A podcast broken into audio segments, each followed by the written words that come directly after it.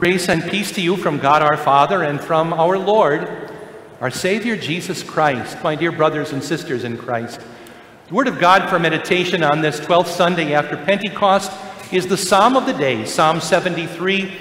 And I'm reading from the second half and reading down to uh, what are really famous words from the end of our psalm today. This is what the wicked are like. Always free of care, they go on amassing wealth. Surely in vain I have kept my heart pure, and I have washed my hands in innocence. All day long I have been afflicted, and every morning brings new punishments. If I had spoken out like that, I would have betrayed your children.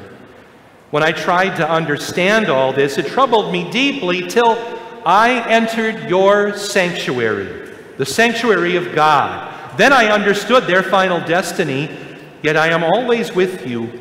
You hold me by my right hand. You guide me with your counsel, and afterward you will take me into glory. Whom have I in heaven but you? And earth has nothing I desire besides you. My flesh and my heart may fail, but God is the strength of my heart and my portion forever. Those who are far from you will perish. You destroy all who are unfaithful to you. But as for me, it is good to be near God. I have made the sovereign Lord my refuge. I will tell of all your deeds. This is the word of the Lord.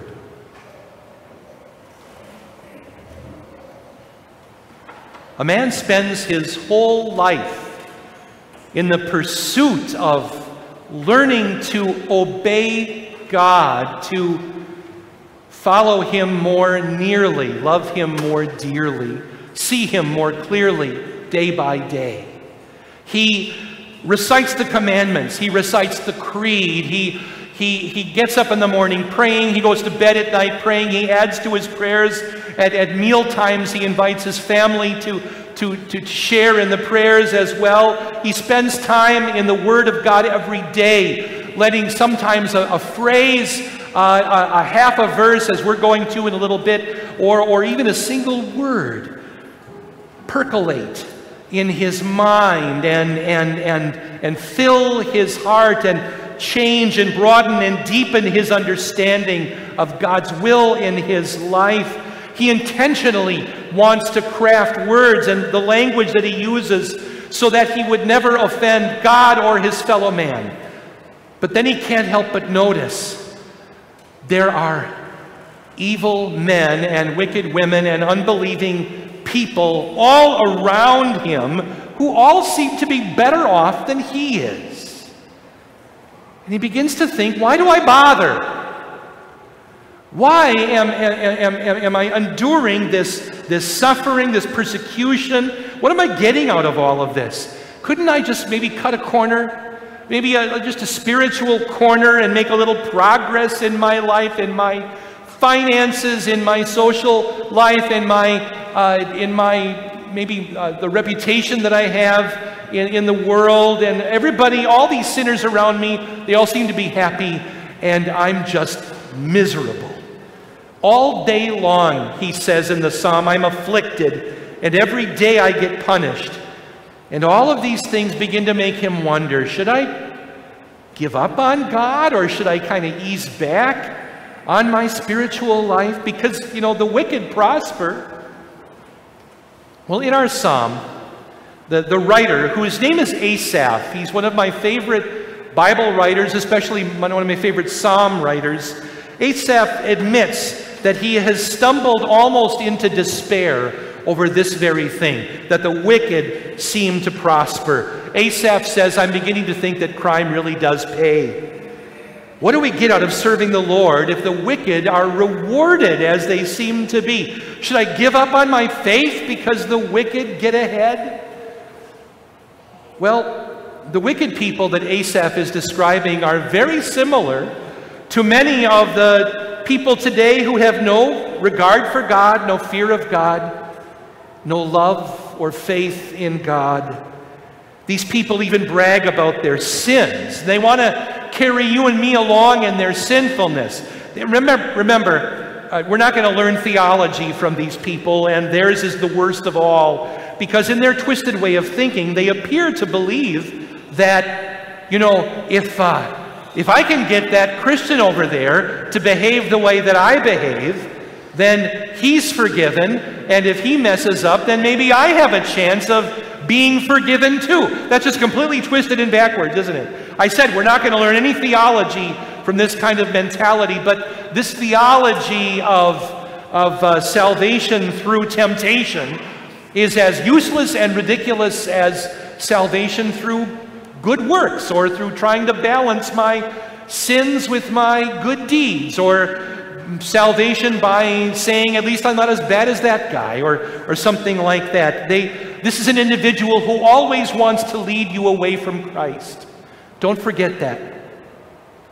Whether he understands it or not, he's being used by Satan to lead you away from Jesus. Let's think about Jesus for a second um, at the wickedness and the wicked people that surrounded him. And yeah, there were people like King Herod and his sons, and there were the scribes and the Pharisees and the Romans and, and so forth. But let's get in tight around that inner circle around Jesus and remember that there was even a disciple, an apostle, one of God's special messengers, and uh, we would call him maybe an emissary or an ambassador for Jesus, Judas Iscariot, who fell into sin and who betrayed his Lord. You know, Judas was there when Jesus was performing miracles, heard Jesus preaching the gospel, preaching the Sermon on the Mount, preaching his parables. Jesus or, had taken Judas and the other 11 off on those intimate moments when he would teach them separately and, and set them aside to explain the gospel. And then Jesus sent them out two by two, including Judas, to go and preach the gospel, to heal people, and to drive out demons. And, and Judas did those things. All the apostles came back telling Jesus about what they had done. So Judas had preached the gospel to people who believed. And Judas had healed people who were really sick. And Jesus, Judas drove out demons who were really possessing people and made their lives better. And yet he himself was, well, fell into what? Greed, overpowered by by Satan and by covetousness. Who knows what Judas had in mind when he betrayed Jesus? I've wondered about this. Maybe I've talked about it on a Good Friday, but Judas seems to have had this idea that if I betray Jesus, uh, it's going to be okay. That if I betray Jesus, I, I saw him escape from uh, his own townspeople in Nazareth when they were going to throw him off a cliff, and he survived. And maybe he had it in his mind that if I betray him, he'll escape, I'll get paid, then I can betray him again, and then he'll escape, and I'll get paid, and again and again. But the very first time he tried it, Jesus gave in. Jesus let himself be arrested and put to death. And Judas realized the depth of his sin right then and there. It doesn't pay to be wicked. The devil is never your friend. And Asaph, who is the author of our psalm, says something about this as he contemplates wickedness. He understands wickedness too. And how did he come to that understanding? Well, on, he tells us on the very verge of falling into despair and of getting up on God, Asaph did something. He says, I entered your sanctuary, O God. Asaph was in the sanctuary of God every day. This wasn't a new thing for him. Asaph was a Levite and a temple musician, I should say a tabernacle musician. The temple hadn't been built yet because Asaph lived and was one of the head musicians in the days of King David.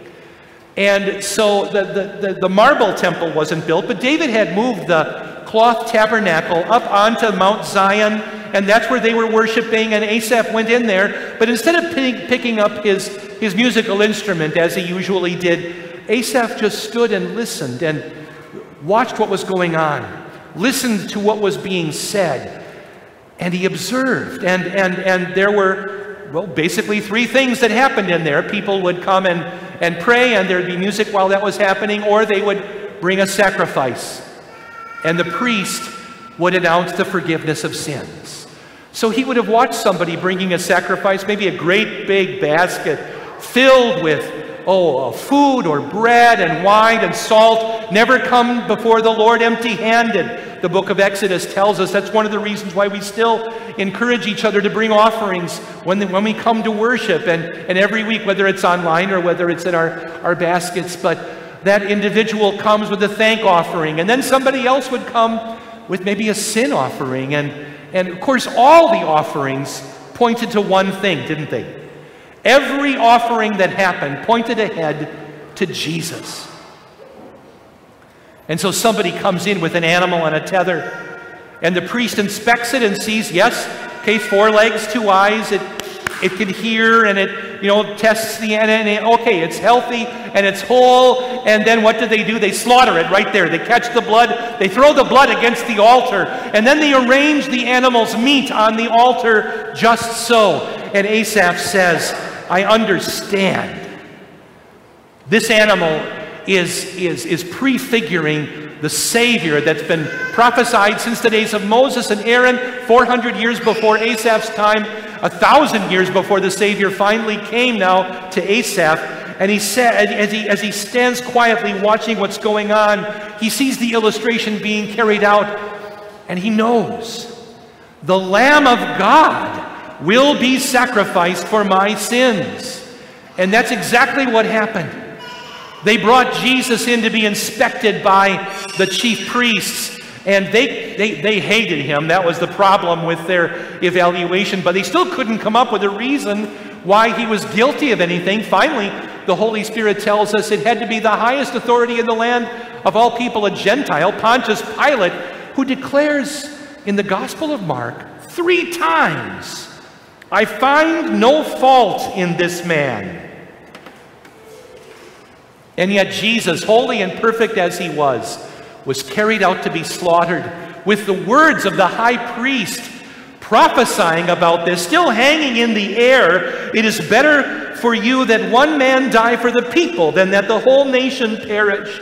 And like some unclean thing, Jesus was escorted, really driven out of the city to a hill out there where he would be given a criminal's death. They arranged his flesh on the altar of the cross just so. And they didn't just let it sit there. What did they do to him? They nailed his flesh so it wouldn't move at all. And then through the, through, the, through the wounds in his hands and feet, the blood was running. And through the crown of thorns on his head, the blood was, was coming. And, and through the, the openings, the lacerations all over his back from having been whipped at the beginning of John chapter 19, he was bleeding everywhere.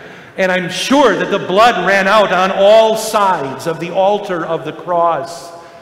And through his death, he fulfilled every one of the prophecies about the Lamb of God in Moses, the prophets, and the Psalms, and that Jesus had proclaimed himself. And Asaph goes on to say, Then I understood now I get it. The fate of the wicked is that they are removed completely from the sacrifice, the atoning crucifixion of Jesus Christ. Those who reject Jesus, who, whose sins he was paying for, have said no to him and therefore carry their own sins into hell with them, where they will be punished as Jesus was punished, and worse, with all of their own sins on their heads for all eternity. And then Asaph chants the words, or sings, or speaks them, words that I hope you will take home with you today and treasure always. I'd like you to say them after me because he says this short half verse Whom have I in heaven but you? Will you say that with me? Whom have I in heaven but you? And in saying that, Asaph does not mean I don't have anybody in heaven like a, like a new freshman up at the college who doesn't know anybody on campus and is thinking, oh, I'm so lonely, I, I don't know anybody and I'm getting homesick already. No, Asaph means something different. He says, Whom have I in heaven It's you! Sure, he has other people in heaven his mom, his dad, his, his, his beloved uncles and aunts, and maybe, maybe a sibling or a childhood friend who, who was called home early, but, but yes, he knows all kinds of people who are in heaven. But guess what? Heavenly Father, I have you. And you and I have the same Holy Father in heaven. None other than the very same Lord Jesus Christ, crucified to pay the full penalty for our sins. Jesus waiting for us, having prepared a room for us. This weekend, uh, I, I, it was, uh, what day was it? Thursday, I suppose. Uh, I had to take my son Peter up to the college campus for the beginning of his eight years of studying for the pastoral ministry, and I saw something happen up at MLC that I've been to many college campuses for opening day, and I've never seen that before in my life. What happened was we got there, and like the angels of God, there were students already waiting for the car knowing who we would be and knowing what time we were going to get there, prepared for us, welcoming my son by name. Hi, Peter. I know where your room is. And then they swooped in. Uh, I, I, I, couldn't, I lost count of how many there were and unloaded the car before I could blink an eyelash. And uh, some football player picked up his fridge and ran up the stairs with it and, and just set everything down. And here it is, and here it is, and welcome to MLC. And, and, and, and, and, and that pales in comparison to what you and I will experience when the angels take us to heaven and we are welcomed by Jesus and by countless individuals, angel and human, who will welcome us home. Welcome. I know exactly where your room is. I've got all your stuff. Let me carry that for you. Here it is. God bless you. I turn down the covers, and there is a chocolate or a mint or whatever you want on the pillowcase. We're glad to have you here. Knowing this, Asaph, who just said, I get it now he realizes this temptation of, of giving up on God because the going gets tough in this lifetime.